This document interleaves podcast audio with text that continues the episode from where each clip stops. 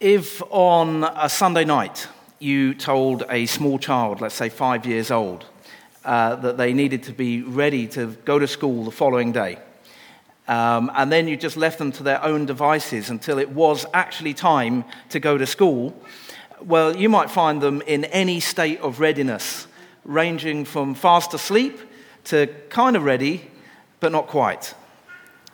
But if you told that same child, uh, we're going on a holiday to Disney World tomorrow, make sure you're ready to leave the house at 8 a.m., and then you left them to their own devices, the chances are you'd find them in a much higher state of readiness because all their thoughts and efforts and activities would be focused on getting ready for this monumental event.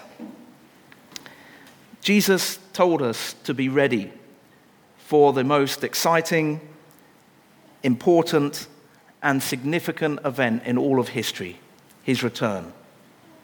I wonder right now are we more like children getting ready to go to school or children getting ready to go on the holiday of a lifetime?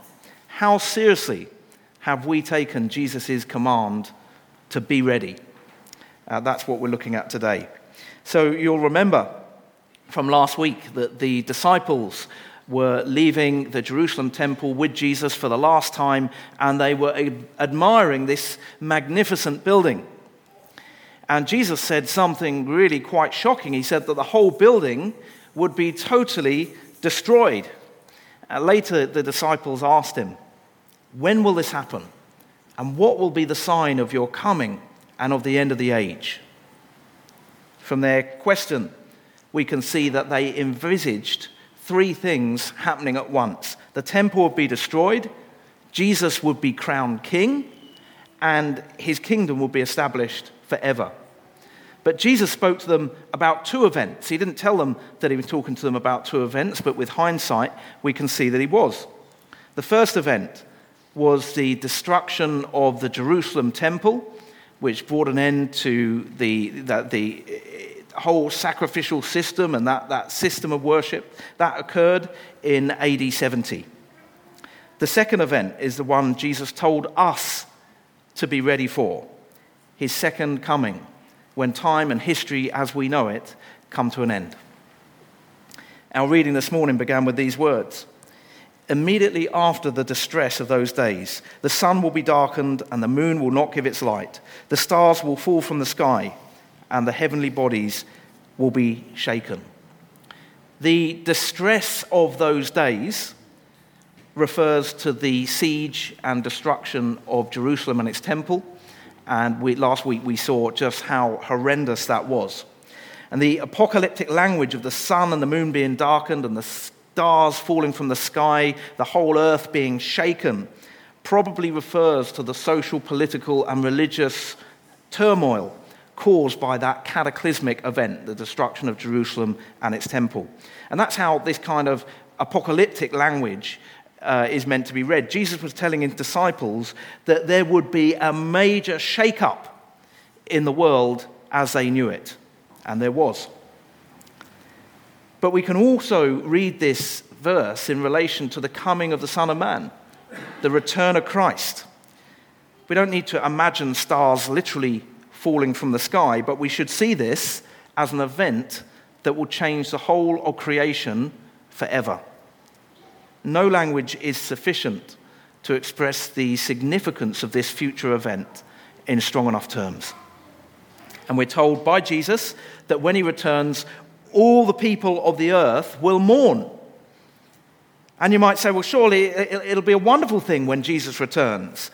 And for those who know and love Jesus, it will be. But not everyone knows and loves Jesus. People will mourn when they see Jesus coming because they will know that the opportunity to turn to him has been lost. We cannot collectively or individually reject our Creator and rebel against him forever with impunity. Eventually, God will say, Enough is enough. The time for judgment has come. We will all be judged. And it won't be a case of those who make the grade and those who do not. It'll be a question of who has put their trust in Jesus, who belongs to Jesus. None of us can make the grade on our own merit. That's why we need Jesus, he, who died in our place and opened a way through death to everlasting life. Jesus said that all the peoples of the earth will see the Son of Man coming on the clouds of heaven with power and great glory, and he will send his angels with a loud trumpet, a loud trumpet call, and they will gather his elect from the four winds, from one end of the heavens to the other. The elect, of course, are those who belong to Jesus, those who are saved, who will live forever in a new heaven and a new earth. Uh, heaven and earth will become one so that God can dwell with humanity forever. We see that in uh, Revelation 21, for example. Now, many people would scoff at this.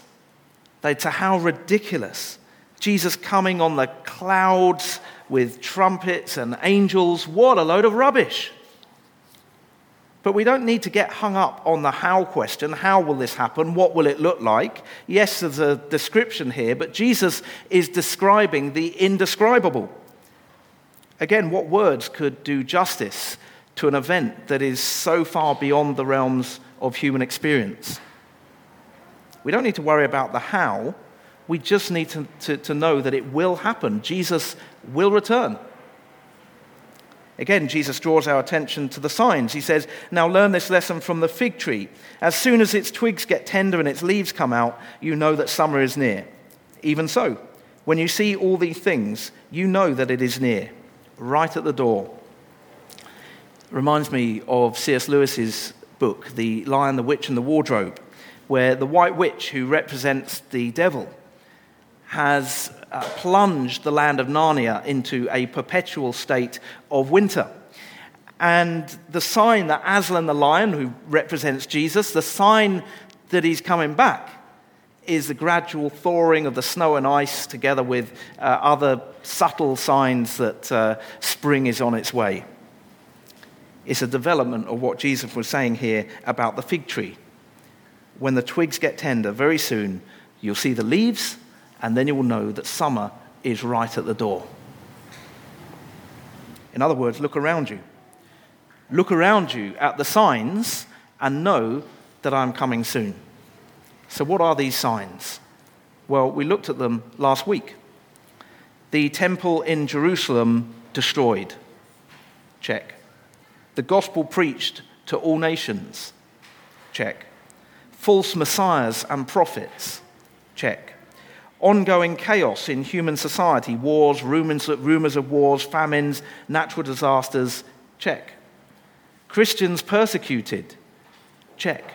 Christians are now the most persecuted minority in the world. Division and infighting within the church. We didn't focus on that one, but it's there in verse 10. Check. It's quite telling that Jesus knew that all this would happen. I mean, in 2,000 years, it's quite plausible that war would have ceased by now. But Jesus knew, and we know, that war won't cease until Jesus returns to abolish human sin once and for all. We have the right conditions for Jesus to return. The signs are all there. But every one of those signs has been visible since the destruction of Jerusalem in AD 70. So they don't help us to narrow it down. We, don't, uh, we can't predict when Jesus will come. Nevertheless, many people have attempted to predict the exact year of Jesus' return, uh, even sometimes the precise date and time.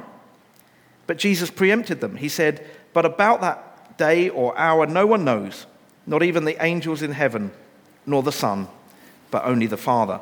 Nobody knows when Jesus will return. Not even Jesus knew that. So, unless you think that maybe Jesus was wrong about this, there's no point in speculating about the timing of it. Jesus said that it would be like in the days of Noah when everyone was going about their business in the usual way. They knew nothing about what would happen until the flood came and swept them away. Again, by comparing his return to a flood that destroyed uh, most of humankind, Jesus makes it very clear that this will not be a good day for those who have rejected him. And you remember that in the days of Noah, people were scoffing and jeering at Noah because he believed and trusted what God had promised to do. And Jesus gives us this very evocative image. Two men will be working in the field, one will be taken, the other left. Two women will be using a, a hand mill, one will be taken, the other will be left. And this is where some Christians get the idea of the rapture from. The rapture. This idea that Jesus will somehow secretly return and remove his people from the earth. And then, according to this line of thinking, uh, there'll be a period of usually seven years before Jesus comes back one final time and fulfills all the promises and prophecies that we find in the Bible. But that's not a very biblical perspective. You do have to contort Scripture to reach that conclusion. But it's a popular misconception. It's led to um, the series, the TV series, Left Behind. I don't know whether any of you have seen that. When Jesus comes to gather his elect, as it says in verse 31, there will be no mistaking it. Remember verse 27, which says, As lightning that comes from the east is visible in the west, so will be the coming of the Son of Man. In other words, you will not be able to miss this event. You will know that it's happening, and you will know what is happening.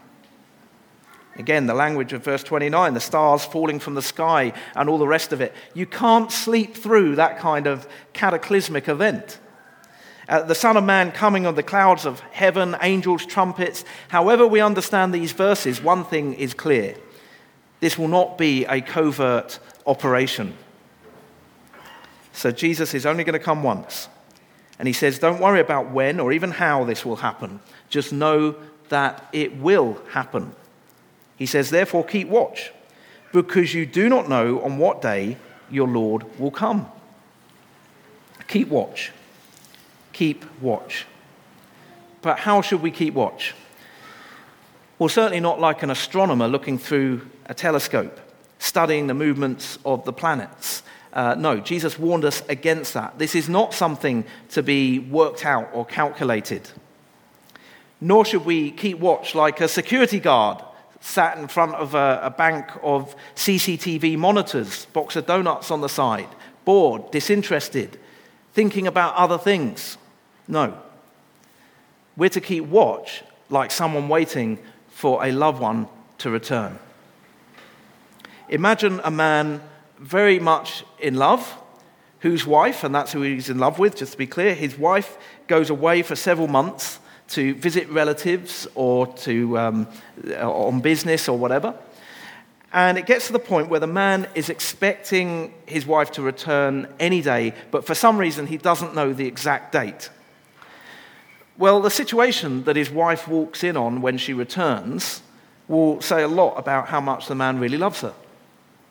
I mean, if the woman returns to find the husband slobbing out in front of the TV with his mates, surrounded by empty beer cans and uh, takeaway cartons, dishes piled up in the sink, laundry basket overflowing, a toilet that's become a biohazard.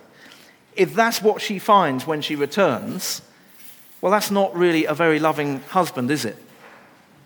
On the other hand, if she returns to an immaculate house and a well presented husband and flowers on the table, you might say, yeah, this is, this is a man who really loves his wife. He's ready, he's prepared for her return. We're to keep watch for Jesus like one who is eagerly waiting for a loved one to return. And again, Jesus says, You do not know on what day your Lord will come.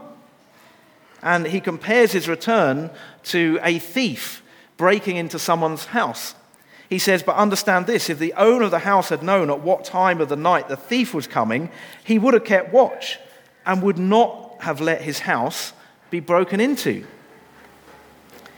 If you knew for a fact that a thief was going to try and break into your house tonight, would you go to bed at the normal time and set your alarm for maybe 4 a.m. in the hope that the thief would come in the latter part of the night? Of course not. You'd sit up all night waiting with a torch and a can of pepper spray and a saucepan on your head. Jesus said, Be ready because the Son of Man will come at an hour when you do not expect him. So, how can we be ready? How can we be ready? Well, the first thing is to know where we stand with God. If you haven't yet made the decision to follow Jesus, I urge you, don't delay. Because if Jesus returns tomorrow, you want to be rejoicing, not mourning. Jesus offers us all forgiveness and eternal life. We simply need to repent, that's turning away from all that we know to be wrong, and put our trust in Jesus. This offer is available to everyone. God would want everyone to be saved. Be ready. Know where you stand with God. And once we put our faith in Jesus, there's a question of how we live our lives. Verse 35 says, Heaven and earth will pass away, but my words will never pass away. And so often we live as if this world, the material world, that which we can see and touch, we live as if that's all there is. But Jesus said it will pass away. Everything that seems so sure and solid and permanent will pass away. But Jesus' words will never pass away, and nor will his kingdom. So when he returns, may he find us obeying his words and building his kingdom. How often do we wake up and, and think, how can I serve Jesus today? How can I best convey the love of Christ to my family, and friends, and work colleagues, and the people who I encounter during the course of the day? This isn't an extra thing to do. This is not an extra thing to do. It's a way of being, it's an attitude, it's a way of positioning ourselves in the world. We can be worldly focused or we can be kingdom focused. We can focus on that which will pass away or on that which is permanent, that will last forever. We're not just watching and waiting for Jesus' return, we're supposed to be serving him as the time approaches, as it says in Hebrews 10, verses 23 to 25. Let us hold unswervingly to the hope we profess, for he who promised is faithful. And let us consider how we may spur one another on toward love and good deeds, not giving up meeting together, as some are in the habit of doing, but encouraging one another and all the more as you see the day approaching. That's what it means to be ready. To be ready is to be a servant of Christ. We don't know the day when Jesus will return, but we know that day is closer than ever before. And next week we'll be exploring what it means to live in readiness as a servant of Christ. Let's pray.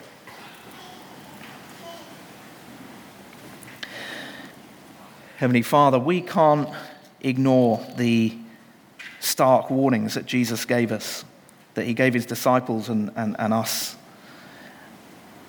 We pray that um, we'll take this command to be ready seriously, that we'll go away and we'll think about what that means for us. What does it mean for us to be ready? And we pray that when your Son Jesus returns, he will find us faithfully serving him and building your kingdom. And we ask this in Jesus' name. Amen.